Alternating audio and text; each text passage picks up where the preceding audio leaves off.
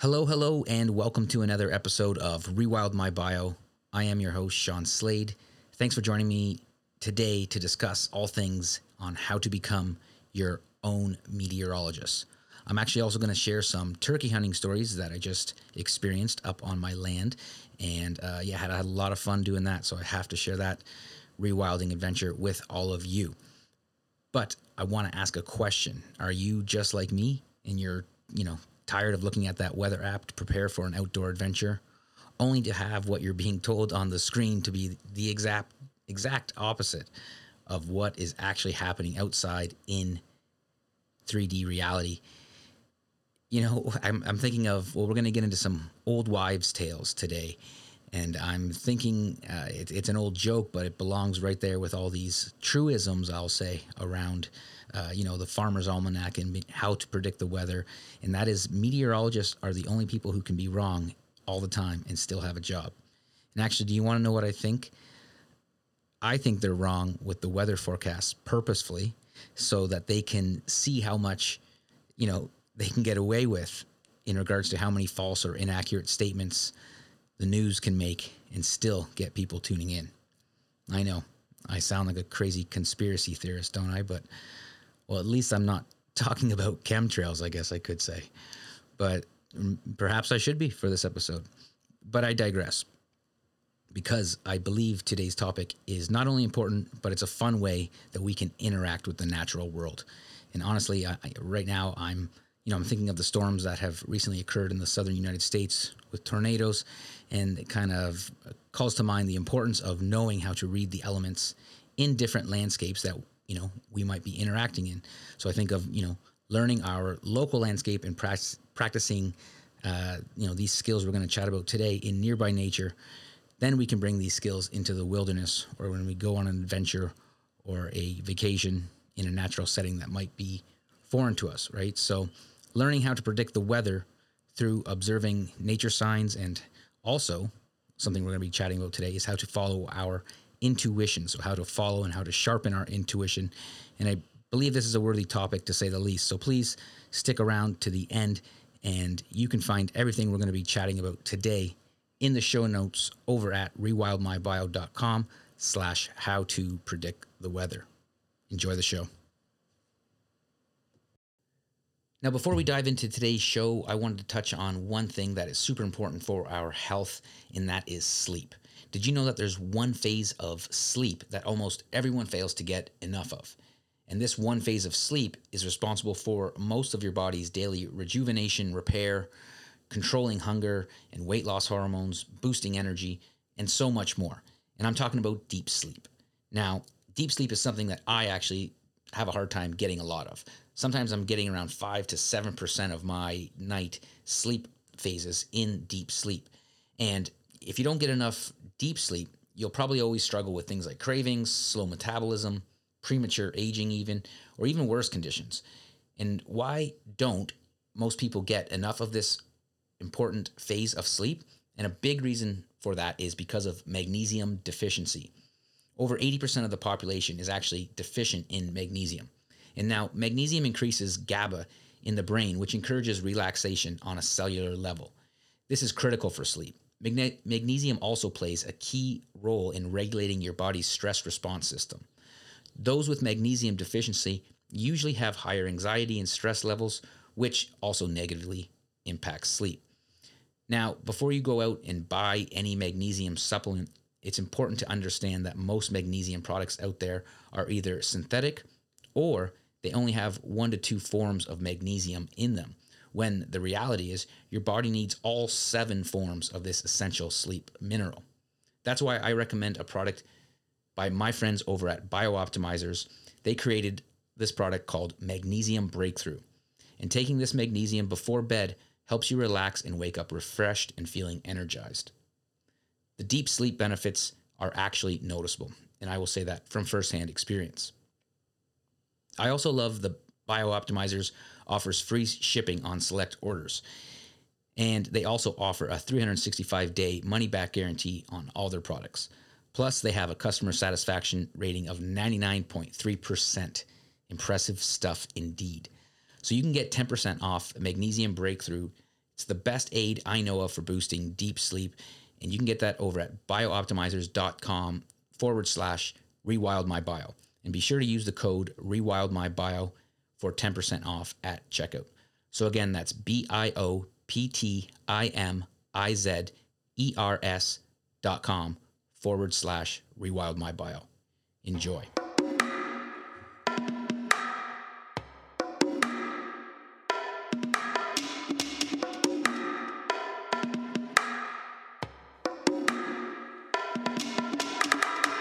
Welcome to Rewild My Bio, a self help and alternative health podcast.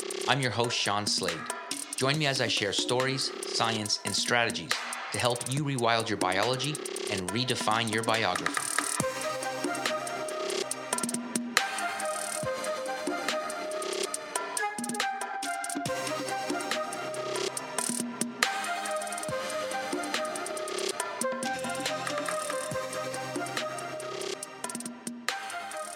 So, as an entry in my rewilding and naturalist lifestyle biography, I'm going to share a story of a recent turkey hunt that uh, was successful and rewarding in all sorts of ways. And that recently occurred four days up on my land, which I have the gift of stewarding and caretaking and really just uh, connecting with. It's been uh, the amount of turkeys up there and just being able to interact with this creature and the whole experience those four days have given me a new perspective and just a, a deep love and admiration for these magical mystical birds uh, it was honestly it was a, it was a lot of fun and i got to do some hunting with my brother which was great.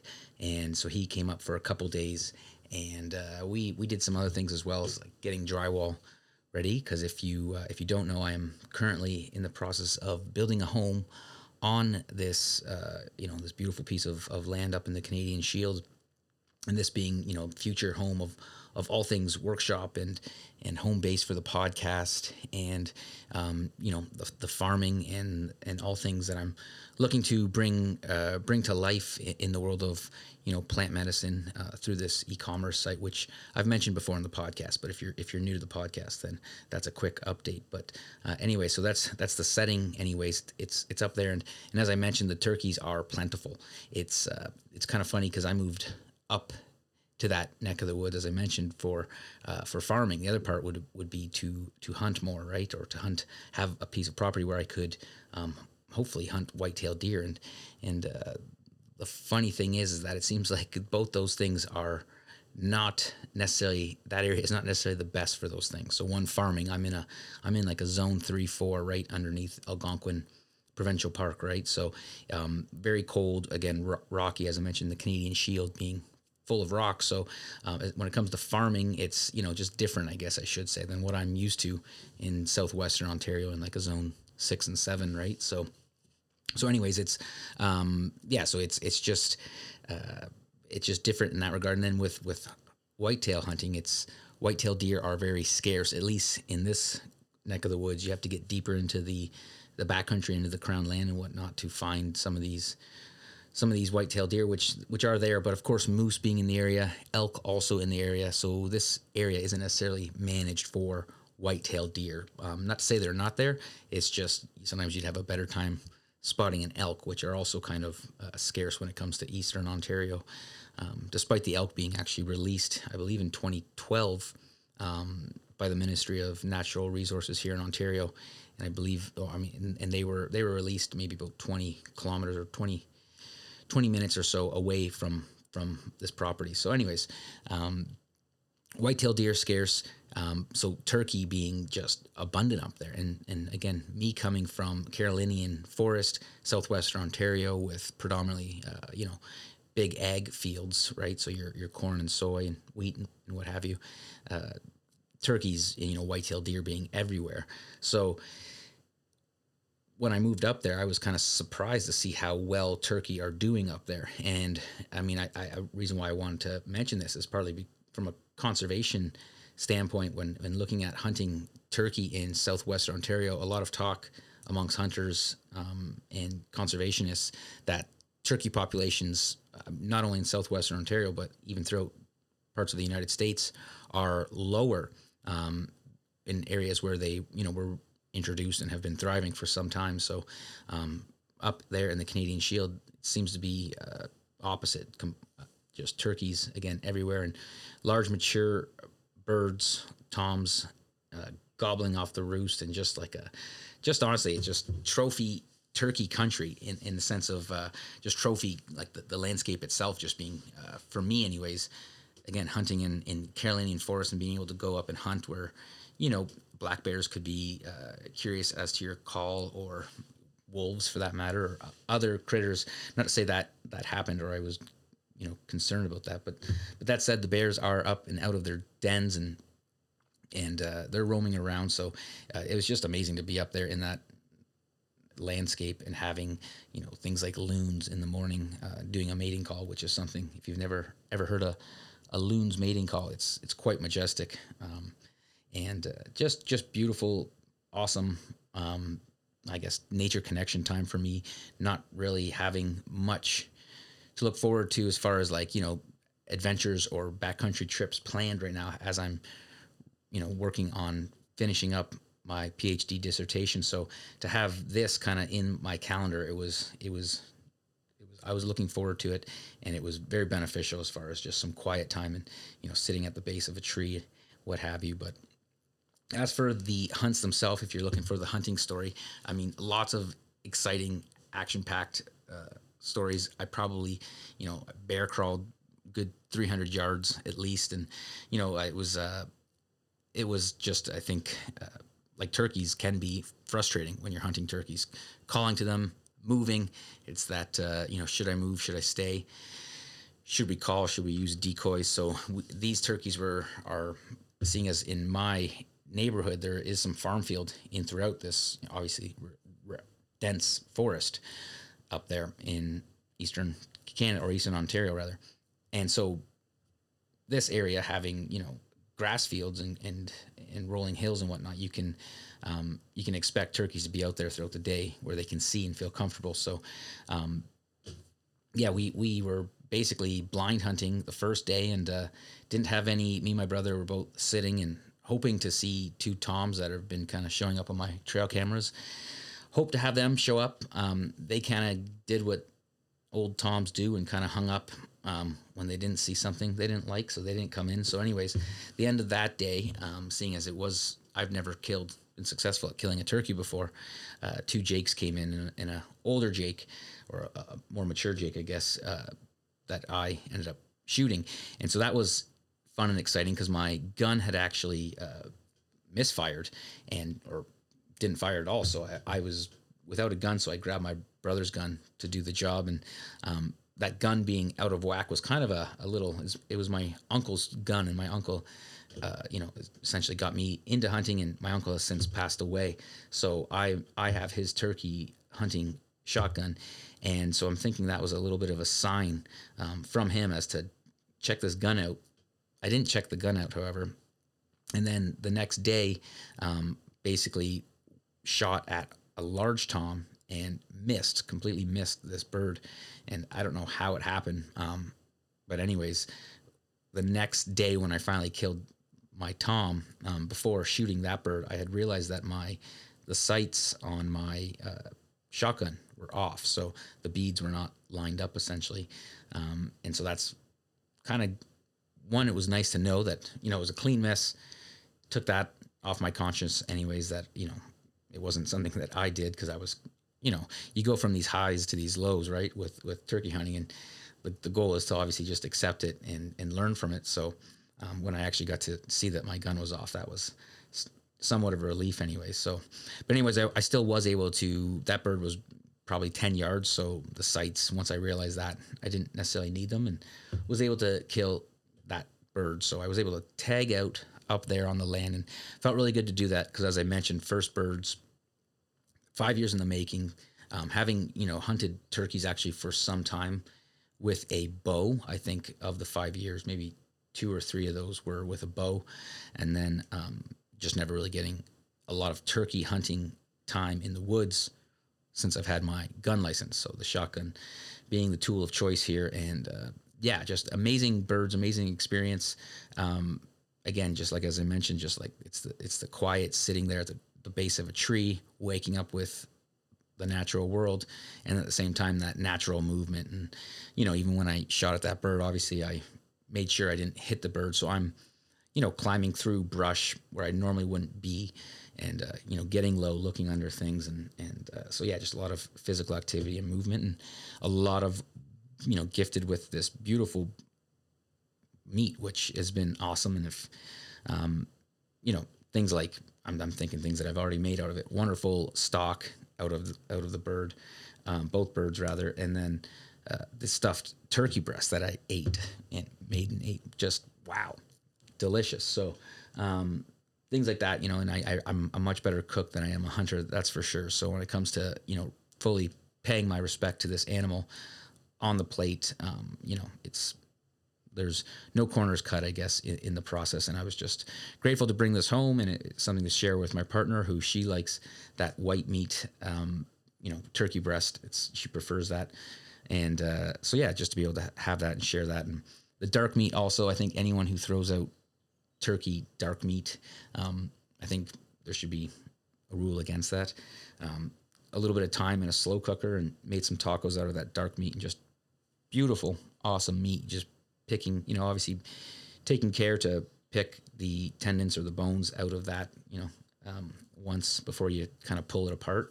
I think that's important. So, um, but yeah, delicious, delicious meat. So that's turkey hunting, and it was um, something I'm yeah looking forward to do next year, and then whether it's with family or friends who are looking to get out there and have a, a really good turkey hunting experience, to share that with them because yeah, looking at turkeys there, it's just um, plentiful. They are indeed. So great times, and yeah, uh, if if if you've been turkey hunting and you enjoy turkey hunting, or you, um, you know, are someone who might be interested in having that experience, then uh, hit me up.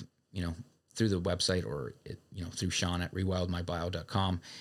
Because um, yeah, I think the idea for me, anyways, in creating workshops, having opportunities for people to hunt is, I think, would be an amazing, amazing thing. So how how to work that out is something I'm still keen on learning as to what people might be interested in. So the topic at hand for today is how to use nature sign and clues from observing the elements to predict the weather. So yes, after today's episode, you will be able to be your own meteorologist. You can throw out the apps. Not exactly. This practice, you know, it takes time. It's it's honestly it's a forgotten skill, um, and it's one that I've been keen on enhancing, or should I say, it's a part of myself that I've been keen on reawakening because I believe this to be a ancient part of ourselves. It is deep within our DNA to know how to predict and tell the weather and basically decide all the things that we need to decide on from you know knowing the weather in the day right it's an important thing to know so you know make no mistake, this process doesn't happen overnight. It it truly is a process of what I would say is like a deep remembering, and it's a process of becoming more closely tuned into the subtle energies of nature, and of course the subtle energies of our own body. Right, so cluing in, observing nature, but also cluing into ourselves and trusting our intu- intuition. Right, so um, you know we can through doing this we can. It's not only about being able to tell what the weather is doing, right? We can tell what plants are edible, uh, you know, how to find water, how to find food, how to navigate throughout the landscape, you know, to reach our destination. Um, and, you know, and in, and in those times that, you know, say we can't predict the weather, um, through the same, you know, process of deep remembering these skills, we can control things like our body functions, right?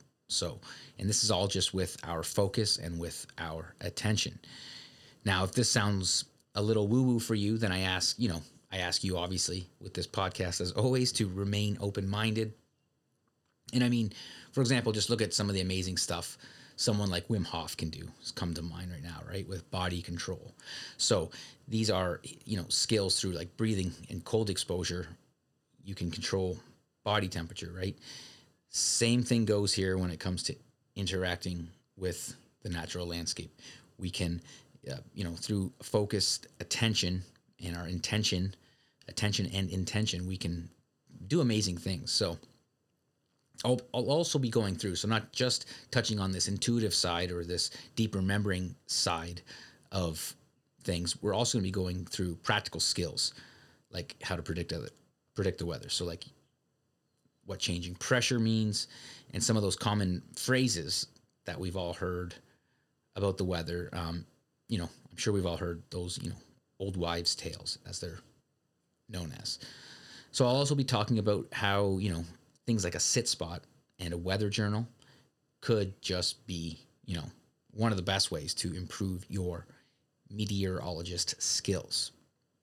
So the primal self, we're going to start there with this intuitive side of the coin.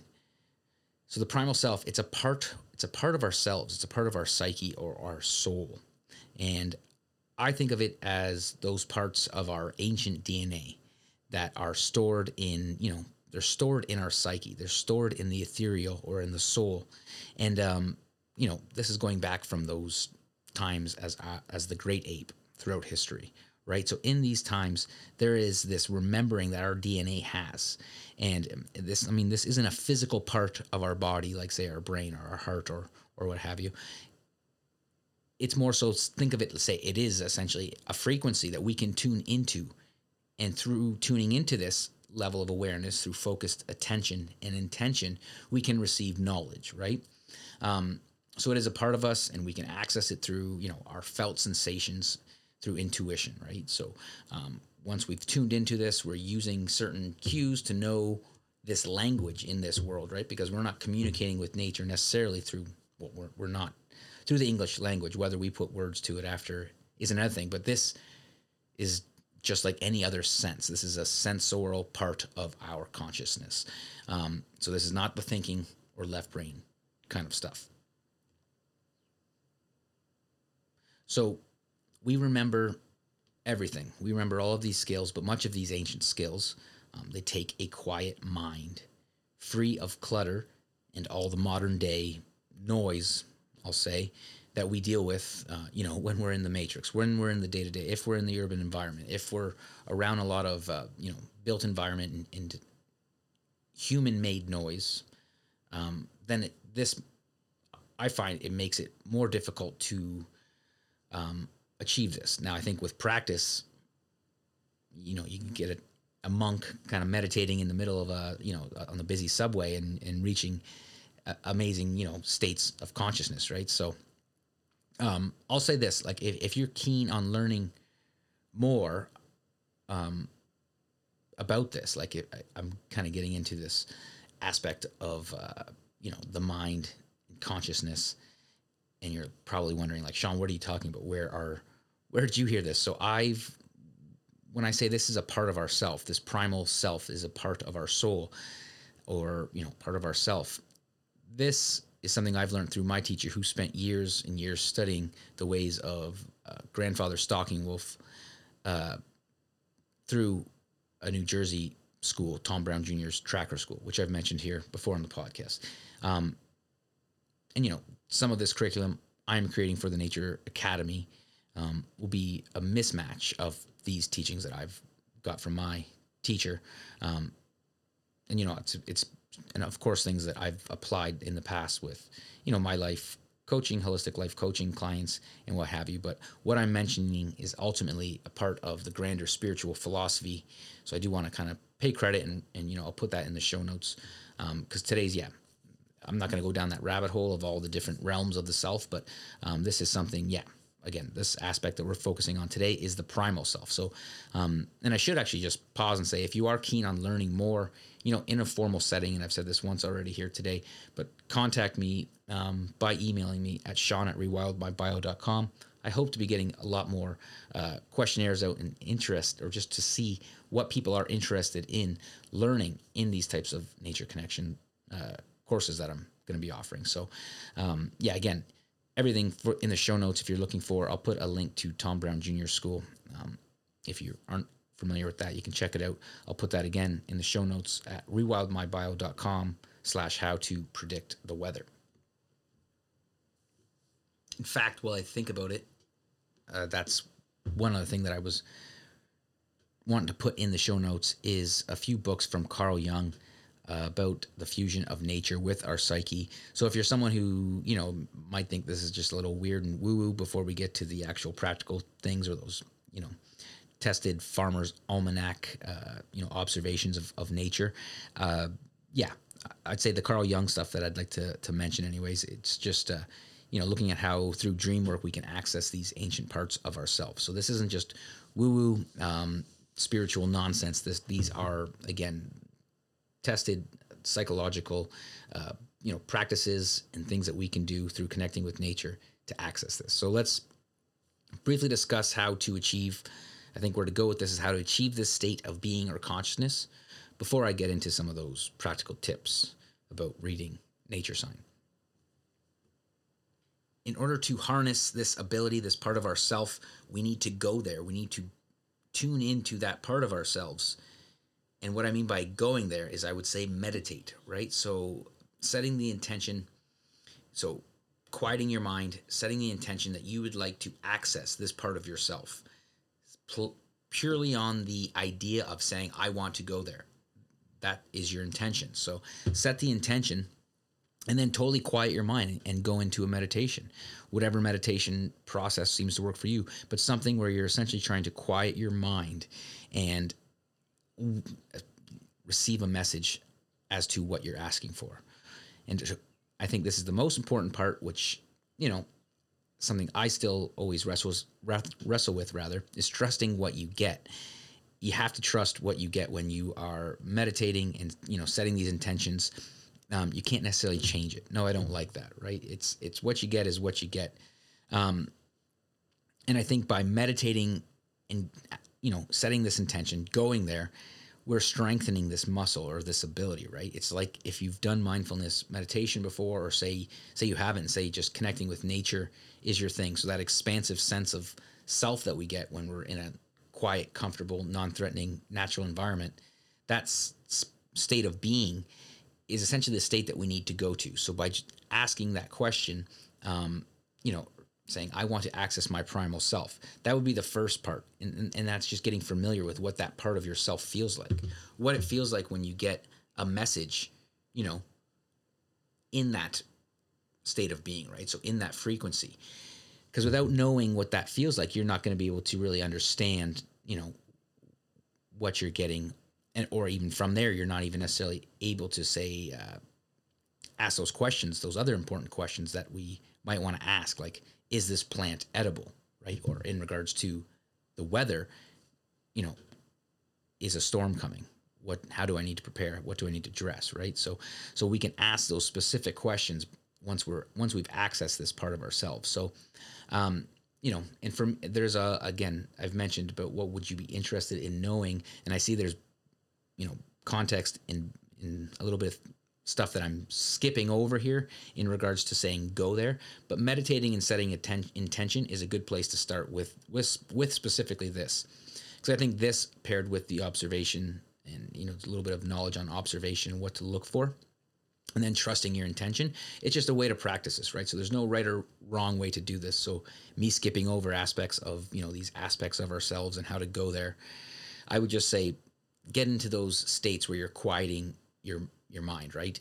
And then, other than quieting your mind, let's say if, how about whether you do that or not, mindfully engaging with nature would be another way to to go there and to access this, right? So by mindfully engaging with nature, ideally we're going into nature quietly, we're going into nature slowly, uh, with an openness to whatever maybe arises, and we're we're going, you know, conscious of our breathing and just aware of ourself, I guess, right? And how we're interacting. So we're going in in a sense that we're trying to, you know, pay respect or in a respectful way into the forest. I find by doing that and mindfully engaging with our senses, um, we can really start to quiet our mind and um, again kind of access these other parts of ourselves. So again, if meditating is not your your bag or you're one to more so go into nature, just we'll go into nature and start using that sixth sense that you you feel you know, if you've ever had the draw or the pull to a certain tree or a certain plant, um, you know, that's that sixth sense kind of pulling towards you. And it might you might feel that in your chest, you might feel that in your hands, you might get a you know a vision or a word even to say you know come this way, right? So so mindfully engaging with nature and following that, using your intuition, it's a great way to kind of you know awake, reawaken this primal self. Another way would be to make it a game. Play you know think i'm thinking of making it an adventure. Go out into nature with that adventure mindset um, or that child's eye right? And go into nature with a sense of play and, and make that your purpose just to have fun right? Walk through the forest quietly or you know jump from log to log um, get low get your hands dirty. Think of things that you would have maybe done in nature as a kid and essentially do that, right? And do that for a period of time, and that will get you in, into somewhat of a flow state, get you out of your head, so to speak, right? Out of the left brain into that more felt awareness state. And by doing all these three things, um, we're really able to, I guess, set an intention and receive information. And if we're tuned into that subtle energy rather than that constant story we might be telling ourselves or the, the to do list, if we can tune into that subtle energy, we can start to ask those questions in that frequency, and then we'll know when we get an answer, right? So, in regards to weather, we could ask lots of different questions, right? Like, I'm heading out for a walk, right? So, one easy way to do this, let's say if we've meditated or we're, we're engaging our sixth sense in nature or we're playing in nature, often then let's say we need to, we want to know what the weather's going to be like well one like i said before don't use the app. Walk outside walk outside put your hand out. You can tell what nature or what the weather is like right now. But if you want to know what is to come ask that question. Go to that place go to that feeling or that state of consciousness right? That uh, sense of oneness or whatever that feeling that primal self feeling feels like to you. Feel that go there and then essentially ask the question like what is and i guess the question is an important part to ask because you want to ask what you're actually looking for. So be specific with your question. That's a tricky part. But, you know what is the weather going to be like this afternoon? Or should i or, you know is it going to rain? Asking specific questions like that and then just waiting and feeling right? Seeing what seeing what comes. Um, now you couple this with sure, looking at the app because we're not going to throw that completely out the window, um, and knowing what's coming, as well as some observation, you know, resorting to your journal, knowing the time of the year, knowing your microclimate, all these other things, um, and you really can set yourself up for an enjoyable time in nature because you don't have to worry about having to, you know, you didn't wear the right hat because of the wind or there's too much sun and you didn't cover yourself up and you're going to be out you know, in that specific landscape in an area where sun could be a safety problem, right? So things like that. It's it's by tapping into this primal self, we have these levels of awareness come online and we can use them together, you know, and it's and it makes sense to us. Because honestly, these are skills that we have forgotten. We have no need to do this in a, in a world where you just have to click a button on your phone, and that's how most people are seeing, you know, what the weather is doing. But again, I have big concerns, caution to just head down that rabbit hole and just forego yet another amazing human quality. One of these things that make us amazing as human beings is our ability to be one with nature. We are nature after after all. So I mean, to lose this, I think is just a shame. And again, it's a great way to connect with nature and and kind of turn uh, nature connection or nature interaction and immersion into somewhat of a game, if you will, and something that you can work at and see if if it works for you, right? I mean, it works for me, and that's why I say I think it's just super important to uh, to harness these abilities and to share them, and to yeah, just see. I like to see how, you know, what the types of things that I do, what type of results I get from them, so this is just another area I get to practice that. So if there's one thing to take away from all that, it would be to just follow your gut, ask the question, quiet the mind, and you'll know what's coming. And again, that applies to more things than the weather. But if you're looking for practical things to know beyond exploring the realms of our psyche, weather folklore, it has always been a big part of the farmer's almanac. And long before, you know, there were scientific instruments to measure and predict the weather, people used the instrument they had, which is the power of observation, which I love because this is like citizen scientist type stuff. And this is, I think, the most powerful way that's to conduct science is in the hands of the citizens, of the people. Anyways, my initial knowledge on weather, I would say, came from, you know, all the old farmers' phrases, and we'll touch on them in a minute. But um, again, without scientific tools, our best ways to predict the weather really is through our observation, our regular mindful attention to the weather when we are in nature. Now, I just mentioned that putting your hand out the window or out the door or stepping outside and just quieting your mind and listening for a minute is way better than looking at an app and saying, What's the weather going to be like outside? Now, I know if it's cold weather climates, wintertime, you probably don't want to just go outside and do that. But that it truly is the best way to kind of climatize yourself, you know, see, acclimate and see what exactly it is like out. What does it feel like? That's the best way. I'd say stop using the app to see what it is like out in the moment. You can do that by going outside. To predict, you know, the weather, you're going to want to know your local weather patterns. That's the most important. Knowing your local weather is, you know, number 1. Some areas have microclimates where they may have, you know, rain every day at a certain time. I'm thinking of when I traveled to places like Costa Rica or Peru. This happens because of mountains and rainforests.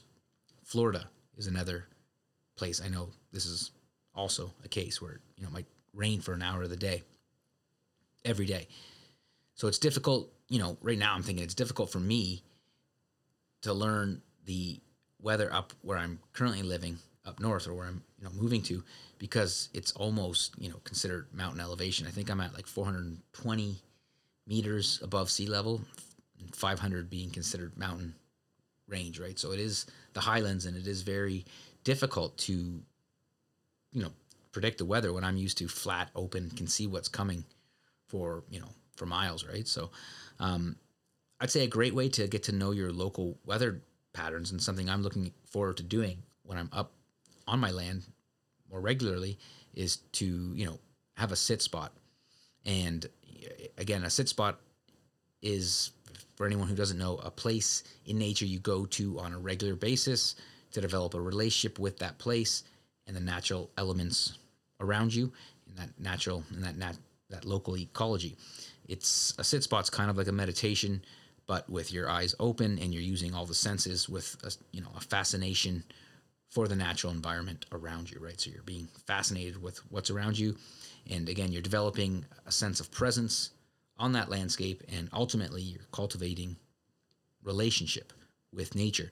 Um, many stress stress reduction benefits, and you know, well, just about anything you want from that experience. Uh, you know, it's an opportunity for reflection, an opportunity to just be, you know, to learn about local plants and wildlife, learn about the seasons, see how water drains, all sorts of things you can essentially, you know, gain from this experience. So a sit spot being a great way to learn your local weather patterns. On top of that, would be to keep a weather journal or a weather diary. Um, you know, so by having that daily sit spot, we can start to learn and observe our local weather patterns. But then we start to take notes and we start to compare what we observe, you know, to what the meteorologists or the app, you know, what they got wrong or what they're saying, and we can compare our notes year after year, and you know, see exactly start to see what certain patterns are. And you know, I think I, I remember on the farm growing up as a kid, this was my grandma's task. You know, this was her. She would keep this journal on the coffee table in the living room, and you know, she would keep this notebook for a, notebook for each year and she could compare for herself from year to year. Um, I think she was an originator of many of the old wives' tales. You know, um, that we'll touch on here in a little bit. But yeah, I think she really, you know, when it comes to the weather, she had this down, and and that was just because it was a practice that was done every day. So again, with the sit spot, this journal, things that we hope, you know, things are, are great practices to do in nature, anyways. Um, just yeah, putting down the temperature and, and what the, your overall, you know, uh, just jot down your observations, the temperature, the prevailing weather for that day. You know, something you could do at the end of the day and say, you know, what was the day like? Um, what, what it felt like to you, right? When, when the when the clouds broke open or when the rain came, um, you know, and that's a, another way to kind of harness this intuition. What was those intuitive hits that I was getting before the weather? Did I hear the voice say that it's going to rain? Put your roof up or whatever, right? So, um, yeah, like I think that uh, by jotting down these observations, um, you basically have a barometer marking down, you know, I, I, as to what what is what is happening. You have your own internal barometer, right? Um, and I'd say, yeah, if you have an actual barometer, also, you know, uh, marking down what that says and checking that and, and how you feel as the as the pressures rising or falling, right? Um, if you have a rain gauge, you know, check that as well. How much rain did you get? Uh, you could you could also look at your app and just record what's there. But again, we know that a lot of times that's wrong, and it'd be better to, for you to see what it's like in your neck of the woods. So there's all sorts of other gauges and gadgets you can get to, you know, observe the wind in your in your area. Um, you know, and yeah, yeah, you could just record what the weather person's saying, but I highly urge everyone this is an opportunity to become your own scientist and at the same time sharpen your intuition. I would also say that, you know, if you're a gardener, I'm just thinking the importance of this becomes greater, you know, as you'll get to understand how soil drains during certain times of the years and with various levels of precipitation. So different levels of depth I think that you could go into based on what you're looking to get out of this practice and process. So, one important thing that we're going to talk about here today is barometric pressure. So, high pressure, in short, I guess I could say high pressure is that nice, you know, sunny and clear weather, and low pressure is the cloudy and rainy, however, often warmer end of that spectrum. So, high pressure, and, and again, understanding the difference here and, and tools we can use like a barometer are going to play a big role, I think, in helping us understand this and helping us understand what changing pressure feels like in our bodies. So, high pressure days, you know, we naturally want to be outside and moving, and low pressure days are the days we might feel like staying inside or lounging around. So, simply by, you know, if you know your body well enough and you, let's say, feel like you don't know nature that well, if you know your body and you know that you don't feel like doing much that day, just take a look at a barometer or look at what the pressure is doing where if it's changing more so if it's going to that lower pressure it's a good chance that like right in those times or leading in and around those times you're you're feeling like you don't want to necessarily move around or, or be outside and, and, animals are like that as well right so we'll talk here in a minute about different uh, you know animal sign that can help us here and actually before we go any further i'm just thinking about achy joints right everyone knows someone potentially who says, oh, they can predict when a storm is coming because of a of a achy or sore joint. And I mean, I would say this is heavily debated in the world of science. Some people saying there's not enough there to support this. Others, you know, in saying that it's anecdotal evidence supporting this. But as I'll explain barometric pressure in a minute, it, it does make sense in the in the sense of low pressure coming with rain and and the weight of of the air pushing down. So individuals with chronic inflammatory conditions or you know joint pain arthritis things like that definitely can see a greater fluctuation now i think even individuals who are removing inflammatory foods and trying you know exercising and doing what they can to reduce inflammation i'd say maybe it's a little more subtle but it's definitely still there and it's a it's a tool or it's something that we can use of course to help us predict the weather so before we get into talking about pressure, I would say get a good barometer.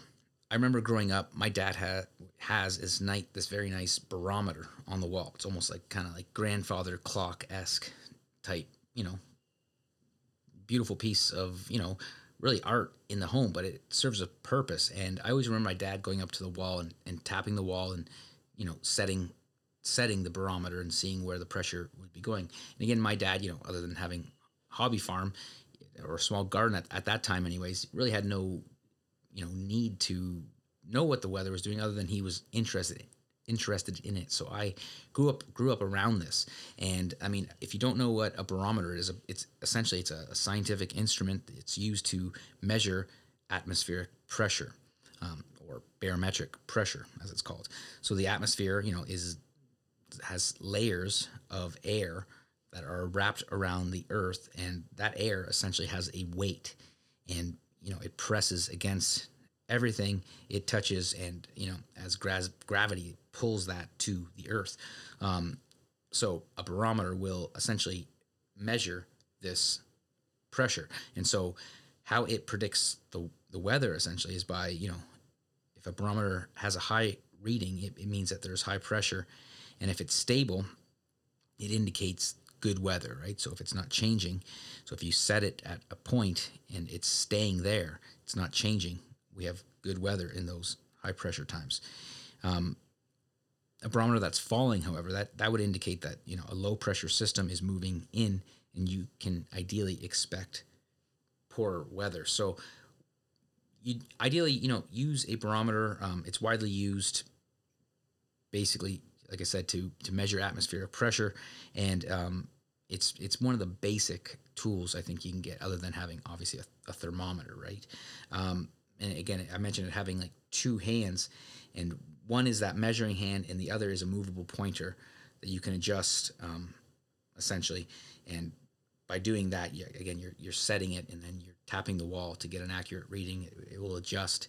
Um, and yeah, from there you can you can measure the pressure. So if it's a sunny day, and let's just say for examples here, there's a lot of wind.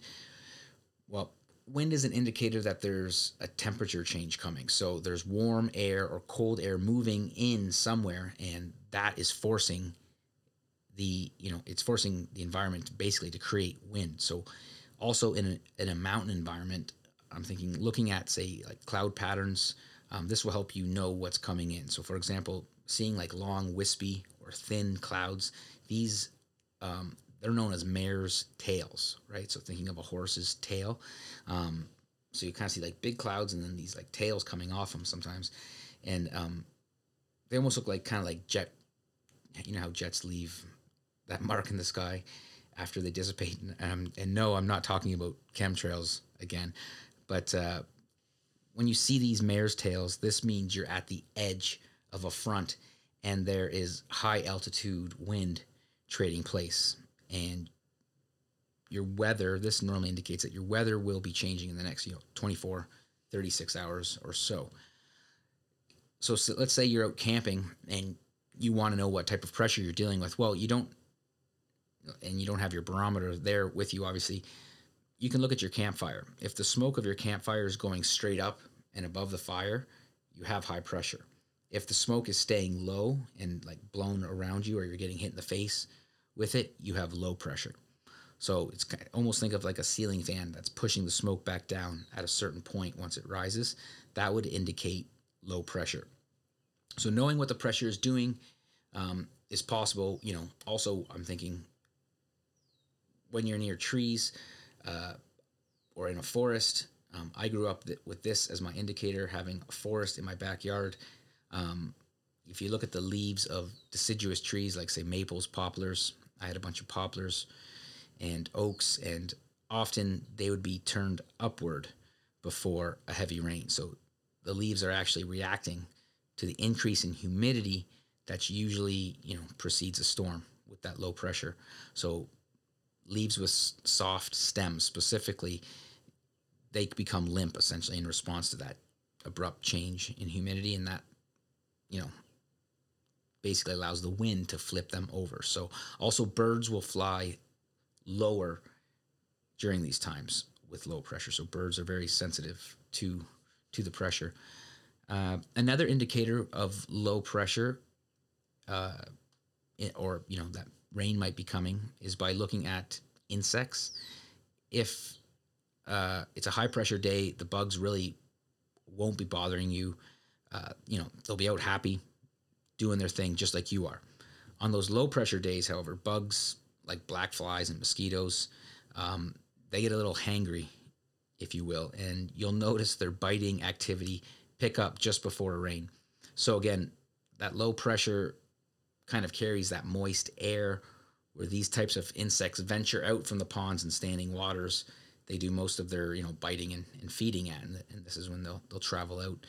So you'll just paying attention to that right there will tell you a change is coming or, or, or rains on the way, and, and that's that sign obviously being kind of right before a rain. I, I think really something I've noticed as being a good indicator.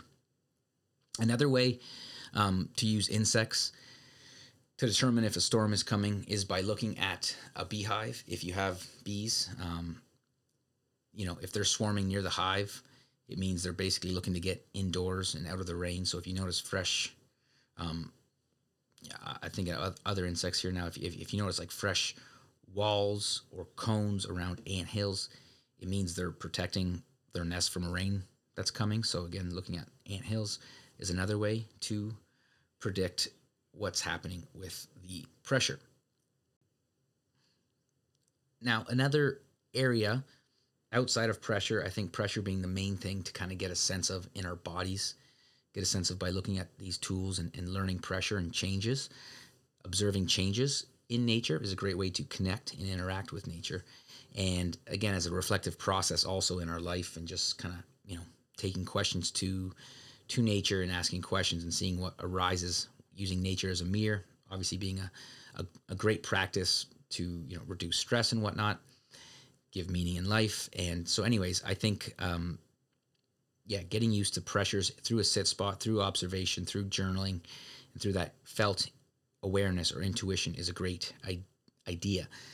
Predicting winter weather and even just winter survival is something that you know we haven't really touched on much here on the podcast but i think when it comes to predicting winter weather there are some you know interesting old wise tales and, and other things i think would be fun to go over. Um, and i mean i think predicting weather in the winter it has a certain draw to it because obviously traveling potentially becoming more dangerous during the season in fact we you know we could do a whole podcast on just that winter survival topic.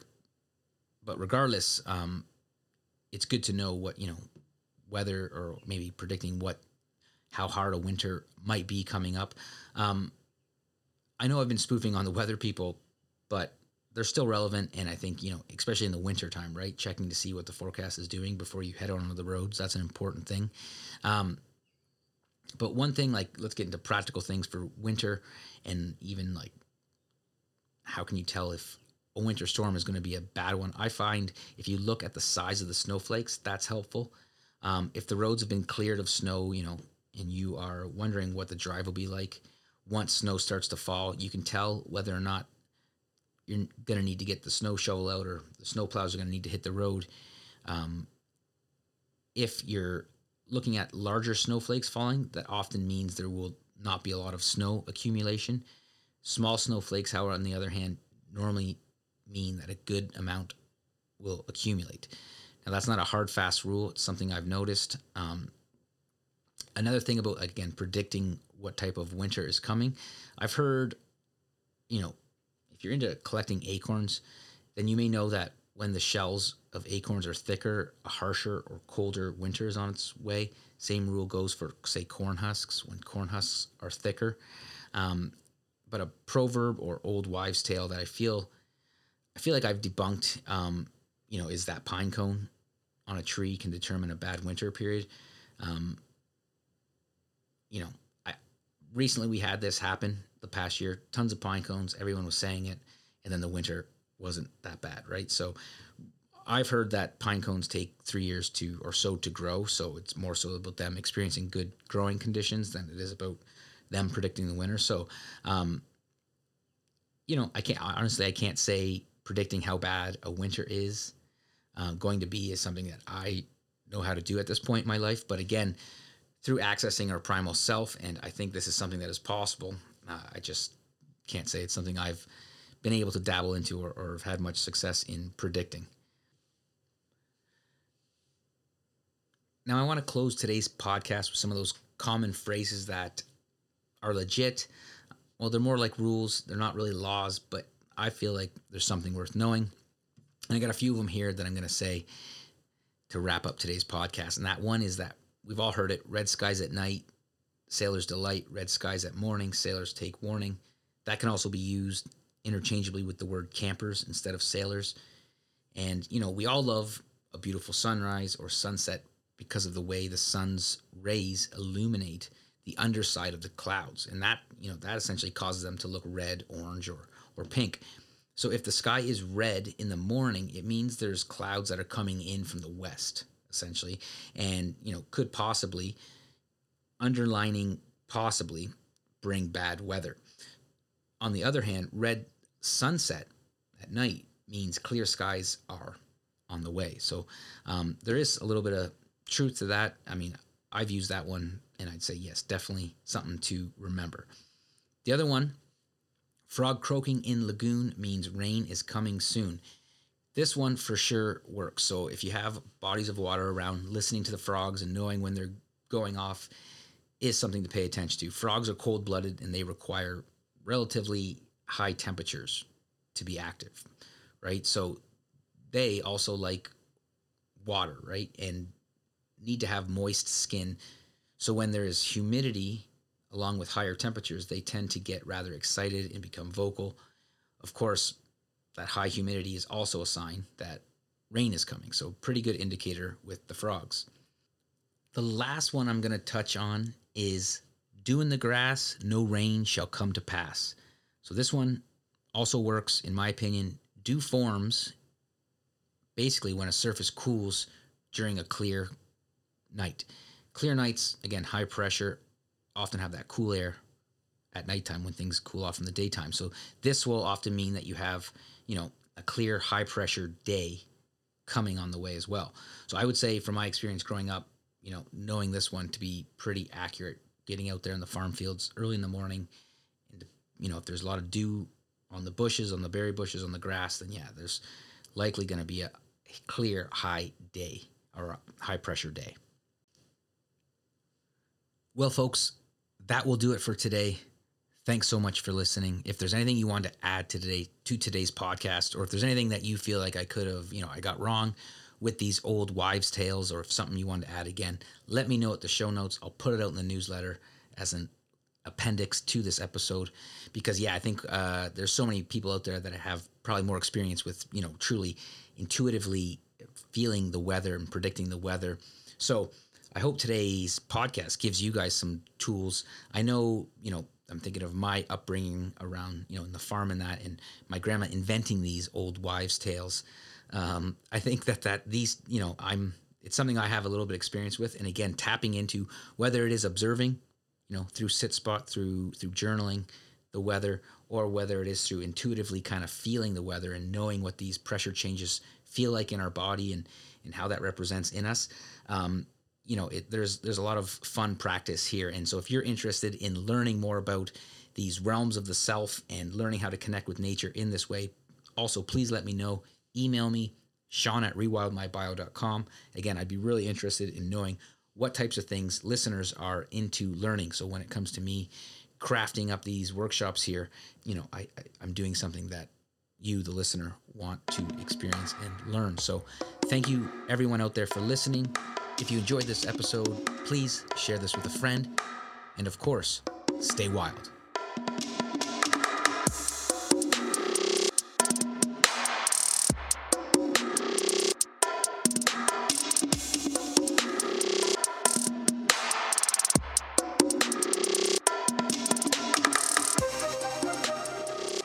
Thanks for listening to this episode of Rewild My Bio. Please leave a rating and review as this helps others find the show and helps me make the show better. Thanks to today's sponsors, and thank you to the listeners who support the show through using the discount codes and, of course, sharing the podcast with their friends. If you want more nature connection and rewilding content, please sign up for my newsletter by visiting www.rewildmybio.com or follow me on social media. Thanks again for listening, and until next time, stay wild.